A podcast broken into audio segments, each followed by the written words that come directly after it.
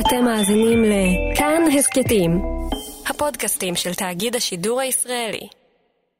אהלן, אני שאול אמסטרדמסקי. ואני דנה פרנק. קחו נשימה עמוקה. הרגעו והתרכזו לרגע בקול שלי. עכשיו, לאט לאט, נסו לדמיין סופרמרקט. לא סתם סופרמרקט, אלא את הסופרמרקט. את הסופרמרקט או החנות שבהם אתם לרוב עושים את הקנייה השבועית שלכם. דמיינו את עצמכם מגיעים לחנייה של הסופר, לוקחים עגלה, נכנסים פנימה. אחרי השומר, מה הדבר הראשון שאתם נתקלים בו? איזה מוצר יש שם? זה סטנדים של פירות וירקות? אלה שורות אקראיות של מוצרים במבצע?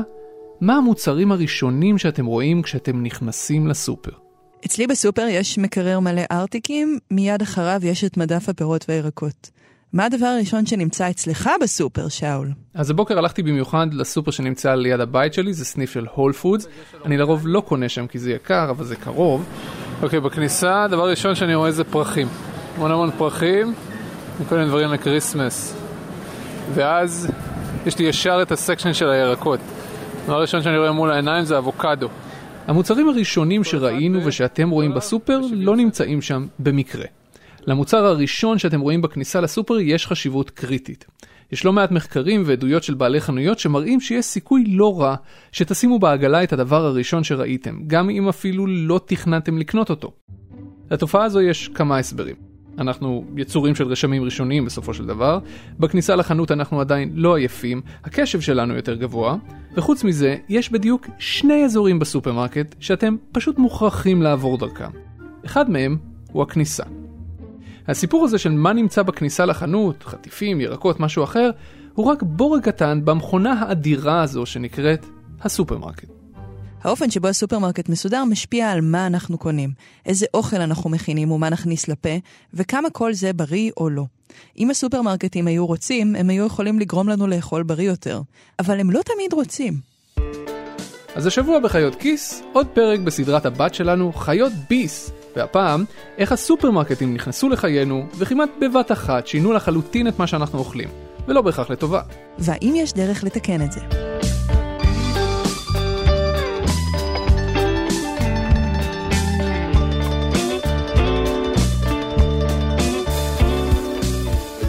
ולפני שנתחיל, יש לי וידוי. צפית בכל העונות של האנטומיה של גריי? כמעט, אבל זה לא מה שרציתי להתוודות עליו הפעם. יאללה, תעיף אותי. אני מת על סופרים. אני לא יודע אם זו שריטה מוכרת בספרות, ואם כן עד כמה היא נפוצה, אבל זה לא כל כך חשוב. גם אם תגידו שאני מפגר, אני עדיין ממש אוהב סופרמרקטים. בתור ילד דווקא שנאתי ללכת עם אמא שלי לקניות בסופר, אבל עכשיו כשאני גדול, זה שונה. כשאני מבקר בחו"ל למשל, אחד המקומות שאני הכי אוהב לבקר בהם הוא הסופרמרקט. יש משהו בסופרמרקטים שמלמד אותך המון על המקום שאתה מבקר בו. סופרמרקט הוא כמו החלון שדרכו אפשר להציץ אל התרבות של המקום שהגעת אליו. האם אוכלים שם הרבה בשר, או אולי כולם צמחונים? האם דברי חלב הם עניין נפוץ, או דווקא להפך? האם הם אנשים של אריזות סופר צבעוניות עם פונטים ענקיים, או שהם בקטע מינימליסטי ועדין? גם הרגע שבו הסופרמרקט הגיע לישראל, שיקף את המהפכה התרבותית שהמדינה הצעירה עמדה לעבור. משנות הצנע ההסתדרותיות אל תחילת ההתקרבות לשפע המערבי. זה היה בקיץ 1958. שופרסל, המהווה מרכז בהתעניינות הציבור, זכה בהצלחה העולה על כל המשוער. הגברת סליבן, רעייתו של איש הטלוויזיה האמריקני הנודע שחנכה את שופרסל, הייתה הקונה הראשונה בסופרמרקט. הסניף הראשון של רשת שופרסל נפתח ברחוב בן יהודה בתל אביב. הפתיחה שלו הייתה אירוע שלם. הייתה מסיבת עיתונאים מקדימה, היו סלבס. מחוץ לדלתות התגודדו מאות צרכנים שרצו לחזות בפלא, ומולם גם קבוצת חנוונים, ככה קוראים לבעלי מכולות, חנוונים, ששבתו באותו יום במחאה. החנוונים באו להפגין נגד הפלא שהגיע מאמריקה, בטענה שהוא הולך לגזול את הפרנסה שלהם. בחנות ענקית זו משרת כל קונה את עצמו, ובוחר במו ידיו במצרכים הרצויים לו. לפי ידיעות בעיתונים באותה תקופה, כ-2,500 קונים קנו בסופרמרקט העברי הראשון באותו היום בסכום כולל של 20 אלף לירות. הוא הפך להיות סנסציה צרכנית בן לילה. לכל מי שכמונו נולדו בעידן שבו הסופרמרקט הוא חלק טריוויאלי מאוד מהחיים, קשה מאוד לדמיין משהו אחר. ובאמת, החיים לפני הסופרמרקטים היו מאוד מאוד אחרים. אם הייתם צריכים לקנות משהו, מוצר מזון כלשהו, הייתם צריכים ללכת לחנות שמתמחה בו, לירקן למשל, או לאטליז. דברים כלליים יותר נמכרו במכולת, אבל המכולות לא נראו כמו שהן נראות היום. רוב הסחורה הייתה מסודרת במחסן, וכשהיה מגיע תורכם הייתם אומרים למוכר, כלומר לחנווני, מה אתם צריכים, ואז הייתם צריכים לחכות שהוא יביא לכם את זה מהמחסן. ולחכות, ולחכות, ולחכות. וזה לא משנה אם זה היה אורז, או סוכר, או שימורים, אתם הייתם מחכים ליד הדלפק, החנווני היה הולך למחסן, וחוזר משם עם איזה שק או איזה גוש. האוכל לא הגיע אז באריזות אישיות לשימוש ביתי. ואז הוא חתך, או מילא קופסה, שקל, עטף, ורק אז הייתם משלמים, לוקחים והולכים. עולם אחר. אבל בקיץ 1958 העתיד הגיע לישראל. פתאום לישראלים, כלומר לתל אביבים, הייתה חנות עצומה לקנות בה הכל, 650 מטרים מלאים בכל טוב. באין ספור מצרכים. מצרכים שלא היו בסביבה עד לפני רגע, כי זו בדיוק הייתה התקופה שהמשק הישראלי התחיל להתאושש משנות הצנע. ובואו, אף אחד לא זוכר את הצנע לטובה מבחינה קולינרית, למרות שלולא האלתורים האלה לא היינו זוכים ליצירות מופת כמו ביסלי משאריות של פסטה, או חציל בטעם כבד, כי לאף אחד לא היה כסף לכבד אמיתי. הסופרמרקט הביא איתו עוד כמה חידושים. דבר ראשון, כל השפע הזה היה פתאום תחת קורת גג אחת. לא עוד ללכת לקצב ולגבן ולאופה ולירקן והמגדן ולחנווני והשד יודע מי, ובכלל אין דבר כזה מגדן, בשביל להרכיב את סל הקניות השבועי שלכם. מעכשיו, הכל במקום אחד. אמריקה כאן בישראל. דבר שני, היה גם את עניין שעות הפתיחה. הסופרמרקט היה פתוח כמעט כל הזמן, מ-7 בבוקר עד 7 בערב, ברציפות, בלי הפסקת צהריים. זה נשמע לכם מטומטם, אבל בעולם הישן שבו אריה מהמכולת היה הולך לישון את שנת הצהריים שלו בשתיים וחוזר רק בארבע, זה היה שירות דה לוקס לא נורמלי. ודבר שלישי, בסופרמרקט המוצרים היו על המדפים. ואם רציתם משהו, פשוט ניגשתם אל המדף ולקחתם. וזהו. וזה חתיכת חידוש. זו הייתה הכניסה של הישראלים לעולם השירות העצמי. We receive our big load at 3 a.m. on Wednesday morning. I'm usually here by 7 o'clock. I've been in the grocery business for 22 years. My customers don't want vegetables. They want fresh vegetables. הסופרמרקט הראשון נולד בארצות הברית בתחילת המאה ה-20, בשנות מלחמת העולם הראשונה, ותפס תאוצה בעשור שלאחר מכן. זה קרה דווקא אז בגלל שינוי בחלק הראשון של שרשרת המזון, המקום בו המזון נולד, השדה. בתקופה שבין המלחמות החקלאות צברה תנופת מיכון ותיעוש, ופתאום חברות המזון היו יכולות לייצר מוצרים בהיקף המוני, ומסוג שלא היה קודם. דגני בוקר, כל מיני תערובות מוכנות, מיצים, קופסאות שימורים. וכשהשפע הזה התחיל להיווצר, היה צריך מקום אחד שיוכל להציע את כולו, לא איזה מחסן אחורי של חנות קטנה. כך, אחרי כמה גלגולי ביניים, נולד הסופרמרקט, שהציע מדפים על גבי מדפים בשיטת השירות העצמי. והחידוש הטכנולוגי הזה, מדפים, שינה לחלוטין את שוק המזון ואת האופן שבו אנחנו צורכים מזון. ברגע שהמוצרים הם על המדפים ולא במחסן, וברגע שהם מתחרים על תשומת הלב שלנו באופן ישיר ולא דרך החנווני, הם גם צריכים להיראות אחרת. אין מצב יותר למזון שמגיע בשקים חומים גדולים. זה מה שיצר באמצע המאה ה-20 מרוץ חימוש בין יצרניות המזון שנמשך בעצם עד היום. אריזות צבעוניות יותר, מושכות יותר, סנסציוניות יותר. וזה גם מה שגרם למוצרים עצמם להפוך למתוקים יותר ומפוצצים בנתרן ושומן בשביל שנימשך לקנות אותם. ברגע שהאוכל הפך להיות ממודף, הוא היה צריך לעמוד בתנאים מסוימים, בשביל שיוכל לחיות על המדף עד שתקנו אותו. כך נולד המושג חיי מדף. ובשביל להשיג חיי מדף ארוכים צריך לשנות את האוכל שלנו. צריך להפוך אותו לעמיד, לא רק לימים בודדים, אלא לשבועות וחודשים ארוכים. זה המודל הכלכלי של הסופרמרקט. ככה בעצם התחילו להופיע במזון שלנו רכיבים שאתם לא מכירים, לא מזהים ולא יודעים מה הם עושים. החומוס שאני מכינה בבית, למשל, מורכב מגרגירי חומוס, בצל, טחינה, לימון, שום וסודה לשתייה. חומוס שקונים בסופר יכיל גם potassium sorbate, מה שנשמע כמו כישוף מהארי פוטר, אבל הוא למעשה שם של חומר משמר. המעבר הזה לייצור ומכירה המונית של מזון הפך את האוכל שלנו לפחות בריא. כי סוכר הוא חומר משמר מצוין שמאריך את חיי המדף וגם מגדיל את הביקוש כי כולנו מעדיפים מתוק. לפני כמה שבועות דיברתי עם יצרן מזון קטן שלא רצה שאקליט אותו וגם ביקש להישאר עלום שם. הוא מייצר מוצר מזון מאוד פופולרי גם בישראל וגם במדינות אחרות והייתה לו תובנה לחלוק איתי. אורך חיי המדף שהסופרמרקט קובע לו בתור היצרן, כך הוא אמר לי, זה הדבר שקובע יותר מכל את הרכב המזון שאנחנו אוכלים, וכתוצאה מזה גם את מידת בריאות הציבור. מבחינתו, הוא אמר, הוא יודע לייצר את המוצר שלו טוב יותר, בלי כל הרכיבים האלה שמתחילים באותיות באנגלית. הוא גם היה מעדיף לייצר את המוצר שלו בצורה טובה יותר. אבל בגלל שהוא לא יודע להגיע ללקוחות שלו ישירות בצורה זולה ויעילה, הוא נאלץ להשתמש בסופר בתור מתווך. וברגע שזה קורה, כך הוא אומר, אורך חיי המדף צריך פתאום להיות 30 יום, 60 יום, אפילו 90 יום. ובבת אחת המוצר שלו חייב להיות בנוי אחרת, פחות טוב ופחות בריא. בניגוד לחשש של החנוונים שהפגינו מול השופרסל הראשון בשנת 58, המקולות שרדו. הרבה ישראלים אהבו את זה שהחנווני שלהם מכיר אותם, מקשקש איתם על הצרות שלהם, מחפש שידוך לבן שלהם, ובעיקר רושם להם את הקניות במחברת, ובכך בעצם נותן להם אשראי עד סוף החודש. אבל לאט לאט הסופר השתלט על חיינו. הישראלים הוציאו בשנה שעברה על מזון כ-110 מיליארד שקלים בסך הכל, כך לפי הלשכה המרכזית לסטטיסטיקה. לפי הדוח הכספי של שופרסל, הישראלים מוציאים בשנה אחת, בכל רשתות השיווק, סכום שנע בין 67 ל-70 מיליארד שקלים. וזו אמנם השוואה לא מדויקת, כי ברשתות השיווק קונים לא רק מזון, אלא גם מוצרים נוספים, אבל בכל זאת, זה לא יהיה מופרך להעריך שלפחות מחצית מהאוכל שאנחנו קונים היום הביתה, אנחנו קונים בסופר. במילים אחרות, הסופר משפיע במידה רבה על התזונה שלנו, אבל אלה לא השיקולים שמעניינים את הבעלים והמנהלים של הסופרמרקטים. מה שמעניין אותם הוא מכתיב איך הם יסדרו את הסופר ואיזה מבצעים יהיו בו, זה עיקרון אחד בלבד. מה מוכר יותר? קודם כל אה, מציגים את המבצעים הטובים, המחירים הזולים, ואחרי זה כשאתה נכנס אתה כבר אה, די בטוח שנכנסת לסופר הנכון. זה אלי מופרה. הוא עובד בסופרמרקטים מאז היה בן 17. כרגע הוא מנהל סניף רעננה של סופר עמנואל, שזו רשת סופרים קטנה עם חמישה סניפים. הסניף ברעננה, אגב, היה אתר הצילום של העונה הראשונה בסדרת המופת קופה ראשית. זו באמת סדרה מעולה. כשאתם נכנסים לסופרמרקט לבצע את הקנייה השבועית שלכם, או סתם לקנות משהו ששכחתם ואתם צריכים, שום דבר בסידור של הסופר אינו מקרי.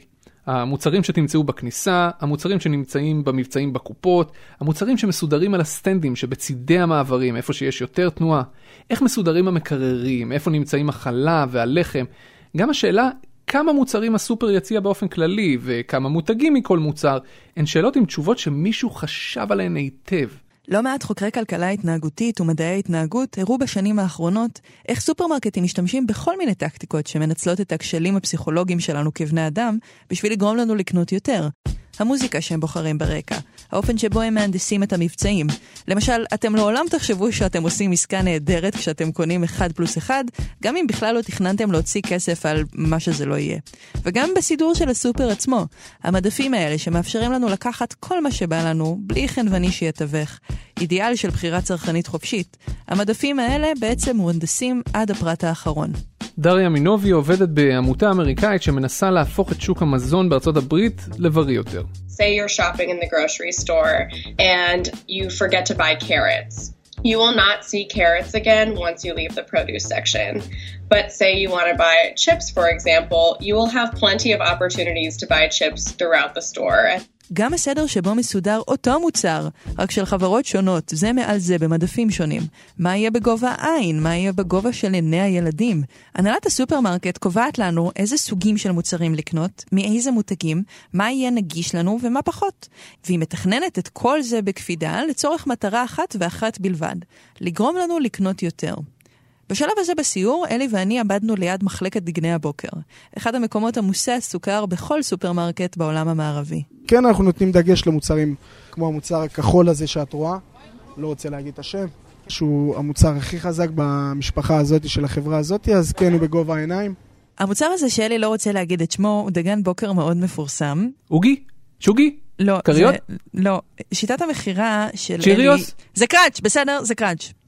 זה קראץ'. בכל מקרה, שיטת המכירות של אלי היא למקם בגובה העיניים את המוצר הכי פופולרי, השם שהכי סביר שיהיה לכם ברשימה, ככה שלא יהיה סיכוי שתפספסו אותו.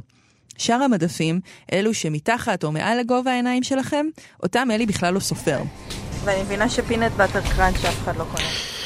אה, למרות שזה פצצה של מוצר, כן, אבל עדיין הוא קצת יותר יקר מה, מהמוצרים שלנו, אז uh, כל הדברים האלה, היבוא, הם uh, עדיין פחות הולכים. בסדר, אז בסופר רוצים שנקנה יותר. תכלס, כולם רוצים שנקנה יותר. כל מקום שאנחנו הולכים אליו. הלכתם למוזיאון ותהיתם למה היציאה היא דרך חנות המזכרות? אי פעם הגעתם לאיכילוב, תל השומר או הדסה לביקור, ותהיתם למה הדרך מהחנייה אל בית החולים עוברת דרך הקניון?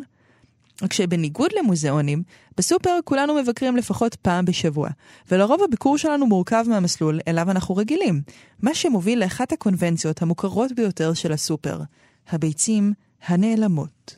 חלב, לחם ביצים, בדרך כלל לכל אחד יש את זה ברשימה, אז uh, צריך לפזר את זה בפינות שונות בחנות, שהלקוח יסתובב בכל החנות, ולא ילך לאזור אחד ולא ייחשף לשאר הדברים. אז הסופרמרקטים מנצלים כל כשל פסיכולוגי שיש לנו בתור בני אדם ומנסים להשפיע על האוכל והמוצרים שאנחנו קונים. אוקיי, אבל למה זה בהכרח אומר שזה משפיע לרעה על הבריאות שלנו? זה אומר את זה כי הם בוחרים לדחוף לנו בעיקר מזון לא בריא. בקיץ האחרון פורסם באוסטרליה מחקר שבדק במשך שנה שלמה באיזו תדירות רשת הסופרמרקטים הכי גדולה במדינה עושה מבצעים על מוצרים שונים. החוקרים בחנו 1,579 מוצרים שונים, וגילו שרשת הסופרמרקטים עושה פי שניים יותר מבצעים על מוצרי מזון שנחשבים ג'אנק פוד, כלומר מזון לא בריא, לעומת המוצרי מזון בריאים כמו פירות וירקות. פי שניים. Over the years, supermarkets have taken advantage of that perspective זאת דוקטור אן תורנדייק. היא רופאה פנימית וחוקרת בבית הספר לרפואה של הרווארד. היא חוקרת את הקשר שבין בחירות המזון שלנו, באנגלית זה נשמע יותר טוב, food choices, לבין הבריאות שלנו. And they, they also take advantage of the fact that, well, we, you know, sugary thing, foods are really tasty, and that when we are hungry, we really sort of gravitate towards those types of things. So the supermarkets have used a lot of placement strategies over the years that are successfully selling sugar sweetened beverages and sugary cereals and unhealthy snacks on impulse buys. הדוגמה הכי בולטת לזה היא מה שקורה בסוף הקנייה. כך למשל בסופר עמנואל, אחרי שתעברו את כל הרשימה שלכם ותתייצבו בתור לקופה, תיתקלו בערימה של סוכר. או, כמו שאלי קורא לזה, מחלקת החטיפים. את רואה כל מי שיעמוד בתור לקופה ייחשף למתוקים, אוקיי? אנחנו פה בשביל למכור, אנחנו פה בשביל להתקיים כמובן, ואנחנו מנסים למכור כמה שיותר, זה לא בושה להגיד את זה. זה לחשק. תמיד כשאתה עומד ומחכה וממתין, אז נראה לי הכי כיף אה, להסתכל על משהו מתוק ו... וטעים. וזה לא מיוחד לסופר עמנואל בשום צורה. כמעט בכל סופר שתהיו בו, המדף הקרוב ביותר לקופה תמיד מלא במוצרים שלא תכננתם לקנות. כי זה האזור השני בסופר שאתם תמיד מוכרחים לעבור דרכו, הקופה. וזו ההזדמנות האחרונה של הסופר לדחוף לנו עוד מוצרים. וזו גם הזדמנות מצוינת כי אנחנו מתעכבים שם. אנחנו תקועים בתור, אנחנו מחכים, אנחנו מתים מעייפות ורק רוצים ללכת הביתה. הזדמנות פז לדחוף לנו עוד משהו.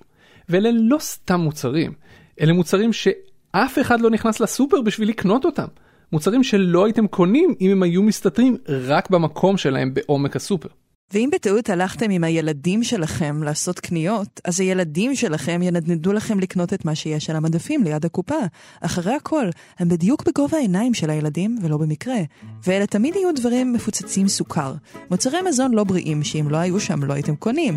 אף פעם לא תראו שם ברוקולי, כן? או קולורבי. והילדים ינדנדו ויעשו לכם רעש, וכולם יסתכלו עליכם והתור לא ייגמר, ואז תסרבו בהתחלה. אבל הילדים ימשיכו לנדנד ועוד ועוד, ובסופו של דבר יש סיכוי לא רע שאתם תיכנעו ותגידו לילדים שלכם, בסדר, בסדר, שים את זה בעגלה, אבל זה חד פעמי. וכל זה, בשביל שתהיה לכם דקה של שקט, בזמן שאתם מסדרים את המוצרים על המסוע ומשלמים. סופרמרקט, אחת. הבריאות שלכם ושל הילדים שלכם, אפס.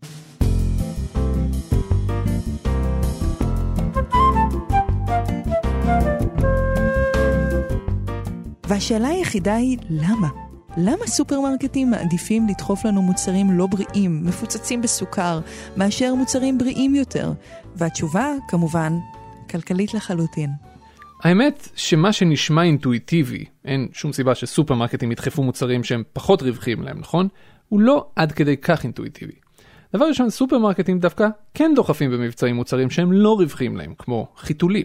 זו הדרך שלהם למשוך אליהם קהל של הורים צעירים למשל, שיבואו לקנות את החיתולים אולי במחיר הפסד, אבל כבר יעשו את כל הקניות שלהם על הדרך ויקנו גם את המוצרים הרווחיים יותר לסופר. אבל עדיין, למה אנחנו רואים יותר מבצעים על חטיפים ומתוקים מאשר על פירות וירקות? למה בסופר תמיד יש פירמידות מסודרות יפה כאלה של ופלים ופחיות, אבל לא של ברוקולי או קינוע? לסיפור הזה יש כמה סיבות. דבר ראשון, הרבה פעמים מי שקובע את המבצעים הם בכלל לא הסופרים עצמם, אלא יצרניות המזון. המבצעים מגיעים מהחברות, בדרך כלל רוב החברות המסודרות uh, מעבירים מבצעים כל סוף חודש לקראת תחילת חודש חדש, uh, ואנחנו בוחרים uh, איזה מבצע יותר מתאים.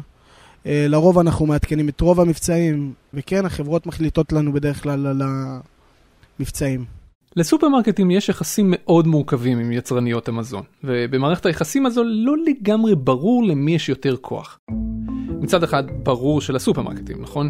אם סופרמרקט יחליט שהוא לא רוצה יותר את המוצר של חברה מסוימת על המדף, אז תאורטית לחברה הזו אין מה לעשות עם זה. מצד שני, ברור שליצרניות המזון יש יותר כוח, לא?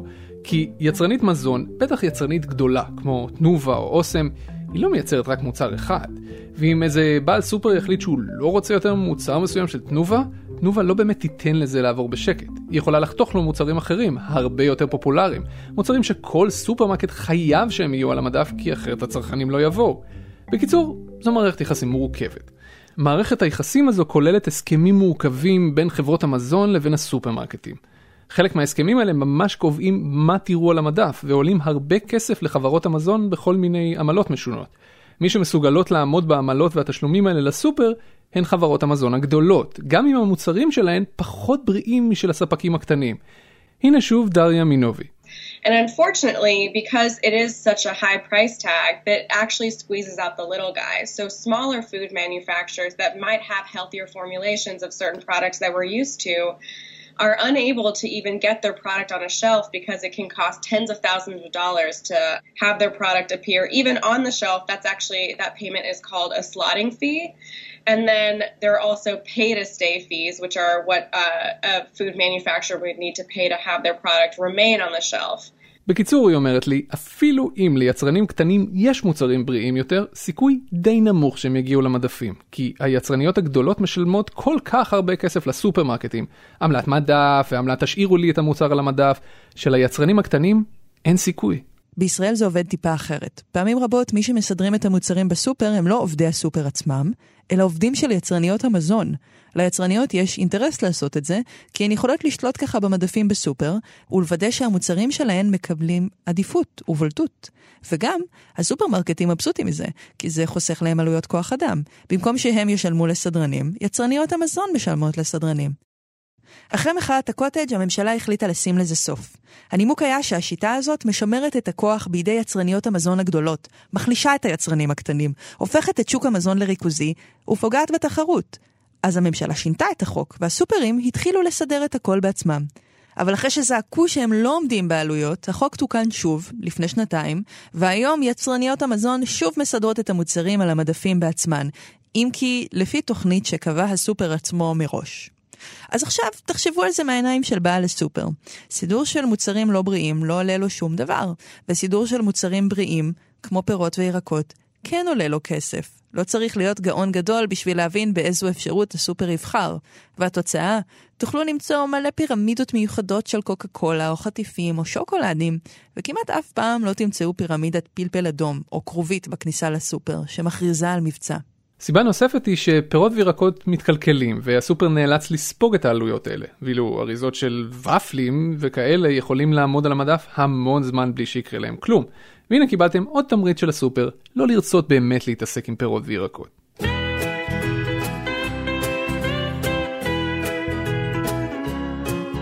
אבל רגע, אם הסופרמרקטים משתמשים בטכניקות של כלכלה התנהגותית בשביל לגרום לנו לקנות מוצרי מזון לא בריאים, אולי אפשר היה להשתמש באותן הטכניקות בשביל לגרום לנו לקנות מוצרי מזון בריאים יותר. So placing fruits and vegetables at the front of the store or in places where people are going to see them is very effective. זו שוב דוקטור תורנדייק. אמנם לאורך כל השיחה שלנו היא טענה שוב ושוב שאין פתרון קסם אחד, שאין איזה כפתור שאם נלחץ עליו אז פתאום כולנו נקנה בריא ונאכל בריא. ובכל זאת, המחקרים והניסויים שהיא עשתה מראים שאחד הדברים הכי חשובים שאנחנו כן יכולים לעשות בשביל לשפר את בריאות הציבור, הוא לסדר אחרת את המדפים בסופר. זה יכול לעזור לא רק בקידום קניית מזון בריא, אלא גם בהפחתת קניית מזון לא בריא, כמו קוקה קולה. Alternatively, we could think about removing items from these high traffic areas that are really unhealthy. So for sugar sweetened beverages or sodas. כשהיא אומרת סודה, הכוונה לקולה ומשקאות דומים. A lot of times you'll go into a supermarket in the US and there'll be stacks of them right at the front of the store. People are thinking they're getting a great bargain with buying um, the 12 pack. Or you'll see them on the end caps, which is the end of the aisles, which are very prominently displayed. So people who are walking into the store who weren't even thinking about getting a 12 pack of soda pick one up because it looks like it's on sale. If we reversed that and put seltzer water or non um, low calorie beverages at the front of the store, people might do the same and not even be thinking about soda. So it could have a major impact if over time stores were changing around what they were more prominently displaying. מחקר שהתפרסם ב-2016 בדק 42 מחקרים וניסויים קודמים כאלה שנערכו בין 2003 ל-2015 בשביל לראות אם אפשר למצוא מסקנה משותפת לכולם. האם התערבות באופן סידור המזון בסופר אכן יכולה להוביל לעלייה ברכישת מזון בריא? והתשובה היא כן, באופן חד משמעי. המחקר הראה שרוב המחקרים והניסויים עבדו והעלו את צריכת המזון הבריא. במילים אחרות, שני הצעדים המשמעותיים ביותר להפיכת סל הקניות שלנו לבריא יותר, יהיו לשים פירות וירקות בפתח הסופר או החנות, דבר שדי נפוץ בישראל ולא מאוד נפוץ בארצות הברית, ולהפסיק לנצל את ההטיות הפסיכולוגיות שלנו בשביל למכור לנו ג'אנק. במקום לסדר עוגיות, קטשופ, קוקה קולה בצידי המעברים, אפשר לסדר באזורים האלה אוכל בריא יותר. אורז מלא, פירות וירקות, קינוע. העניין עם הקינוע אולי נשמע מופרך, אבל הוא לא. שימו לב לסיפור הבא. קבוצה של חוקרות אמריקאיות מאוניברסיטת ניו יורק ערכו ראיונות עומק עם 20 מנהלי ובעלי סופרים ברחבי ארצות הברית בשביל לקבל עדויות בגוף ראשון על מה משפיע יותר מכל על המוצרים שהם מוכרים בסופר שלהם ועל האופן שבו הם מסדרים אותם. אחד מהם, שמנהל סופר באזור עירוני שיש בו אוכלוסייה עם הכנסה נמוכה, סיפר מה קרה לו עם קינוע. באזור הזה אנשים בכלל לא יודעים מה זה קינוע, כך הוא אומר לחוקרת. אבל אם את מציבה את זה בכניסה לחנות ושמה מחיר סביר, אנשים בוחרים לנסות את זה. עשיתי את זה בחנות לפני שלושה שבועות. הזמנו חמישה ארגזים. מאז כבר נאלצנו לבצע הזמנה נוספת, ואחד הלקוחות ביקש לקנות ארגז שלם. מיקום המוצר בחנות הוא מאוד מאוד חשוב. יש אזורים שלא משנה מה תשימי בהם, הלקוחות יתפתו לקנות מזה. וכמה סופרים בארצות הברית אכן עושים את השינוי הזה. במסגרת מה שנקרא healthy checkouts, הם מנסים להפוך את עמדות הקופה שלהם לבריאות יותר, עם פחות מוצרים עתירי סוכר ושומן, ויותר מוצרים בריאים, כמו פירות וירקות. זו בדיוק העבודה של דריה מינובי ממרכז המידע לבריאות הציבור. היא מנסה לשכנע עוד ועוד סופרמרקטים בארצות הברית לעשות את השינוי הזה באופן וולונטרי. ויש לה גם נימוק למה זה יכול להיות להם משתלם מבחינה כלכלית. Because what we're seeing in the data is that shoppers, and especially millennials and younger generations, are demanding healthier, fresh food. They're seeking low sugar, low sodium products. We're seeing sh- soda sales are actually declining around the country, and bottled water sales are actually projected to increase. So it actually benefits these retailers to make these changes because that's what consumers want. אז זה קורה בכמה סופרים בקליפורניה ועוד כמה, אבל זו טיפה בים. ממש ממש טיפה בים, אל מול אין ספור חנויות המזון, בעיקר הזולות, שמציעות המון מזון לא בריא, בכל רחבי הסופר ובקופות. לפי דריה, הדרך הכי טובה לגרום לסופרים להפסיק, היא פשוט להכריח אותם. בקליפורניה למשל, המחוקקים ניסו להעביר בפברואר השנה חוק שיאסור על הצגת משקאות מפוצצים בסוכר כמו קוקה קולה בעמדות הקופה. החוק הזה נפל בין היתר בגלל לובי נגדי אגרסיבי של חברות המשקאות. אבל אפילו בלי הממשלה ובלי המדינה, יש עוד משהו שיכול לגרום לבעלי הסופרים להתחיל לקדם לנו מזון בריא. והמשהו הזה הוא כוח חזק מאוד, אבל גם חמקמק מאוד. רמז לזה אפשר למצוא במחקר שעשה ראיונות עם מנהלי ובעלי סופרמרקטים בארצות הברית.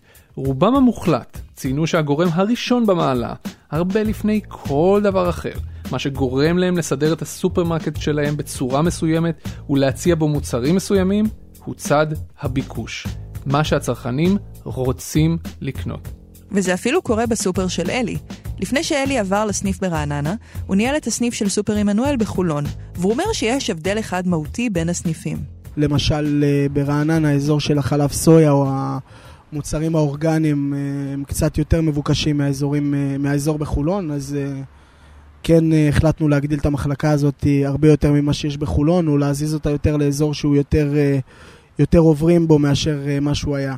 ולא רק המחלקה האורגנית תקבל מקום נרחב יותר בסופר עמנואל. הלחץ של הצרכנים גרם לאלי להתחיל למכור גם כלים חד פעמיים מתכלים, ומכיוון אחר, גם פנדמי, שאומנם לחם לבן מפוצץ בסוכר, אבל שום דבר לא הביא אותו לסופר עמנואל חוץ מהלחץ של הקהילה הצרפתית ברעננה. במילים אחרות, אם אנחנו נרצה לקנות בריא יותר ונשדר את המסר הזה לרשתות השיווק, לשופרסל, לרמי לוי, לכל היתר, הן יתחילו להציע לנו מוצרים בריאים יותר. לא תהיה להן ברירה.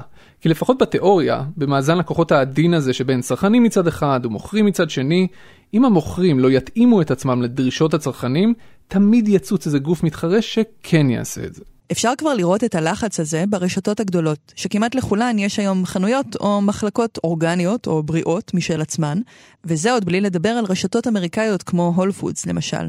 זו התחלה טובה, אבל זה רחוק מלהיות מספיק. זה רחוק מלהיות מספיק כי זה רלוונטי בעיקר לשכבות החזקות, לאנשים עם כסף שמוכנים לשלם יותר על פירות וירקות אורגניים למשל, ועל לחם מלא וכדומה.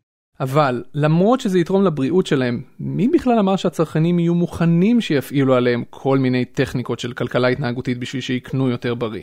זו הרי דריסה מוחלטת של הבחירה החופשית שלהם. ובאמת, מחקר שערכו חתן פרס ישראל לכלכלה, פרופסור אריאל רובינשטיין ודוקטור איילה ארד, שניהם מאוניברסיטת תל אביב, הראה שאנשים מעדיפים שהממשלה או כל גורם אחר לא יהנדסו עבורם במה לבחור, אפילו אם ההינדוס הזה היה מביא לתוצאות בריאות יותר. לפי הגישה של רובינשטיין וארד, מספיק שתיתנו לאנשים ולצרכנים את מלוא המידע, והם כבר יקבלו החלטה שטובה להם, גם אם היא לא נראית לכם. אבל האם הגישה התאורטית הזאת עובדת במציאות? לדעת דוקטור תורנדייק, התשובה היא לא. Um, no, it doesn't always work. I think that it depends what your label is. So, all foods and beverages in the US have a label that has plenty of nutrition information, like everything that you would need to know about a product. But if you go into the grocery store and you look around, I don't know how many people you see reading labels, but I don't see anybody. Nobody has time to do that. Having labels that can help people quickly identify what's healthy, what's what would be the healthiest choice versus a moderately healthy and the least healthy choices is really helpful to people. לכן לדעתה יש שיטה טובה יותר. שיטה שתאפשר גם לדחוף את הצרכנים לקנות בריא יותר, אבל גם תשאיר להם מספיק מרחב לבחירה. איך? לסמן את מוצרי המזון בסופרמרקט בצורה קצת אחרת מאיך שהם מסומנים היום.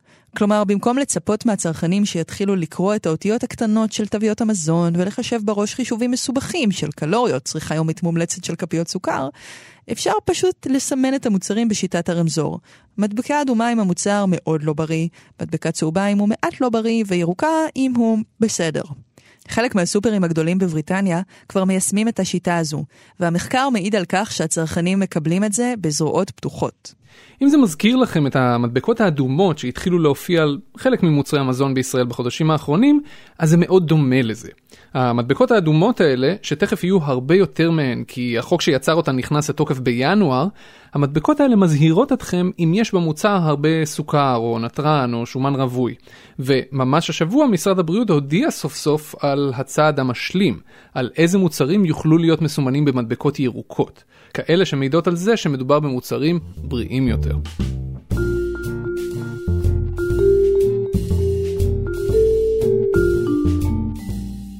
זה קצת מוזר לחשוב שלסופרמרקט, בסך הכל מקום עם מדפים שעליהם מונח האוכל שאנחנו קונים, יש השפעה משמעותית על הבריאות שלנו. אבל זה המצב. אם פעם יצרניות המזון היו צריכות להתחרות על ליבו של החנווני, היום הן מתחרות ישירות עלינו, מה שאומר פחות ערכים תזונתיים ויותר סוכר, מלח, שומן ועטיפות צעקניות. הסופרמרקט מצידו עושה כל מה שהוא יכול בשביל שהמוצרים האלה יהיו על המדף הנכון, בגובה הנכון, עם המבצע הנכון, בשביל שנקנה אותם. אפשר להתעצבן ולעלות על רשתות השיווק עם קלשונים, אבל יש עוד אפשרות.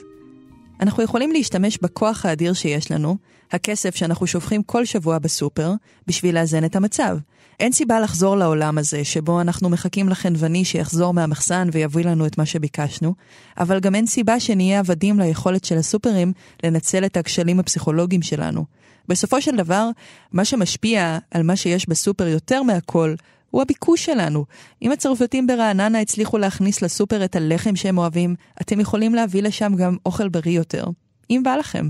אז בפעם הבאה שתלכו לסופר לקנייה השבועית שלכם, שם, ממש בכניסה, נסו לעצור רגע, לקחת נשימה ולהסתכל היטב מסביב.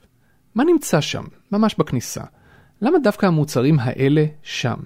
ומה הדרך שאתם נאלצים לעבור בתוך הסופר בשביל להגיע למוצרים שאתם באמת צריכים?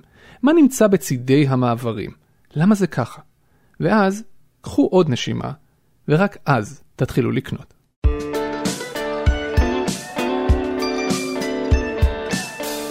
אתם האזנתם לחיות כיס, הפודקאסט הכלכלי של כאן. זה היה עוד פרק בסדרה שלנו חיות ביס על אוכל וכלכלה. פרקים נוספים בסדרה הזו על הבצל כמשל, על למה כולם אוכלים פתאום טחינה ומה הקשר בין צ'יטוס למלחמת העולם השנייה, תוכלו למצוא באתר כאן או בכל אפליקציית פודקאסטים. אם אתם רוצים לשמוע כיצד הסופרמרקט היה עמוד תווך במלחמה הקרה בין ארצות הברית לברית המועצות, בין הקפיטליזם לקומוניזם, אנחנו ממליצים בחום על פרק 386 של הפודקאסט פריקונומיקס. שמנו לינק באתר שלנו. ואם בא לכם לשמוע פרק נהדר, קצת ישן של פלנט מאני, שבדק למה באמת החלב נמצא תמיד בקצה החנות, שמנו לינק גם אליו. העורך והמפיק שלנו הוא רום אטיק. עורך הסאונד הוא אסף רפפורט. במערכת חיות כיס חברה גם צליל אברהם. תודה גם לירדן מרציאנו על העזרה בעריכה. לא מעט אנשים סייעו לנו להכין את הפרק הזה ובסופו של דבר לא שולבו בו. תודה לאסף צימרינג על התמיכה המורלית ועל השעות שהשקיע בחיפוש מאמרים שלא הצלחתי למצוא. תודה גם לאיתי טרילניק שהפנה אותי לפרופסור אביב גונן שעזר לי להבין איזה מוצרי מזון רווחיים יותר, איזה פחות ולמה. תודה רבה שאול אמסטרדמסקי. תודה רבה דנה פרנק, וכרגיל תודה רבה לכם שהאזנתם.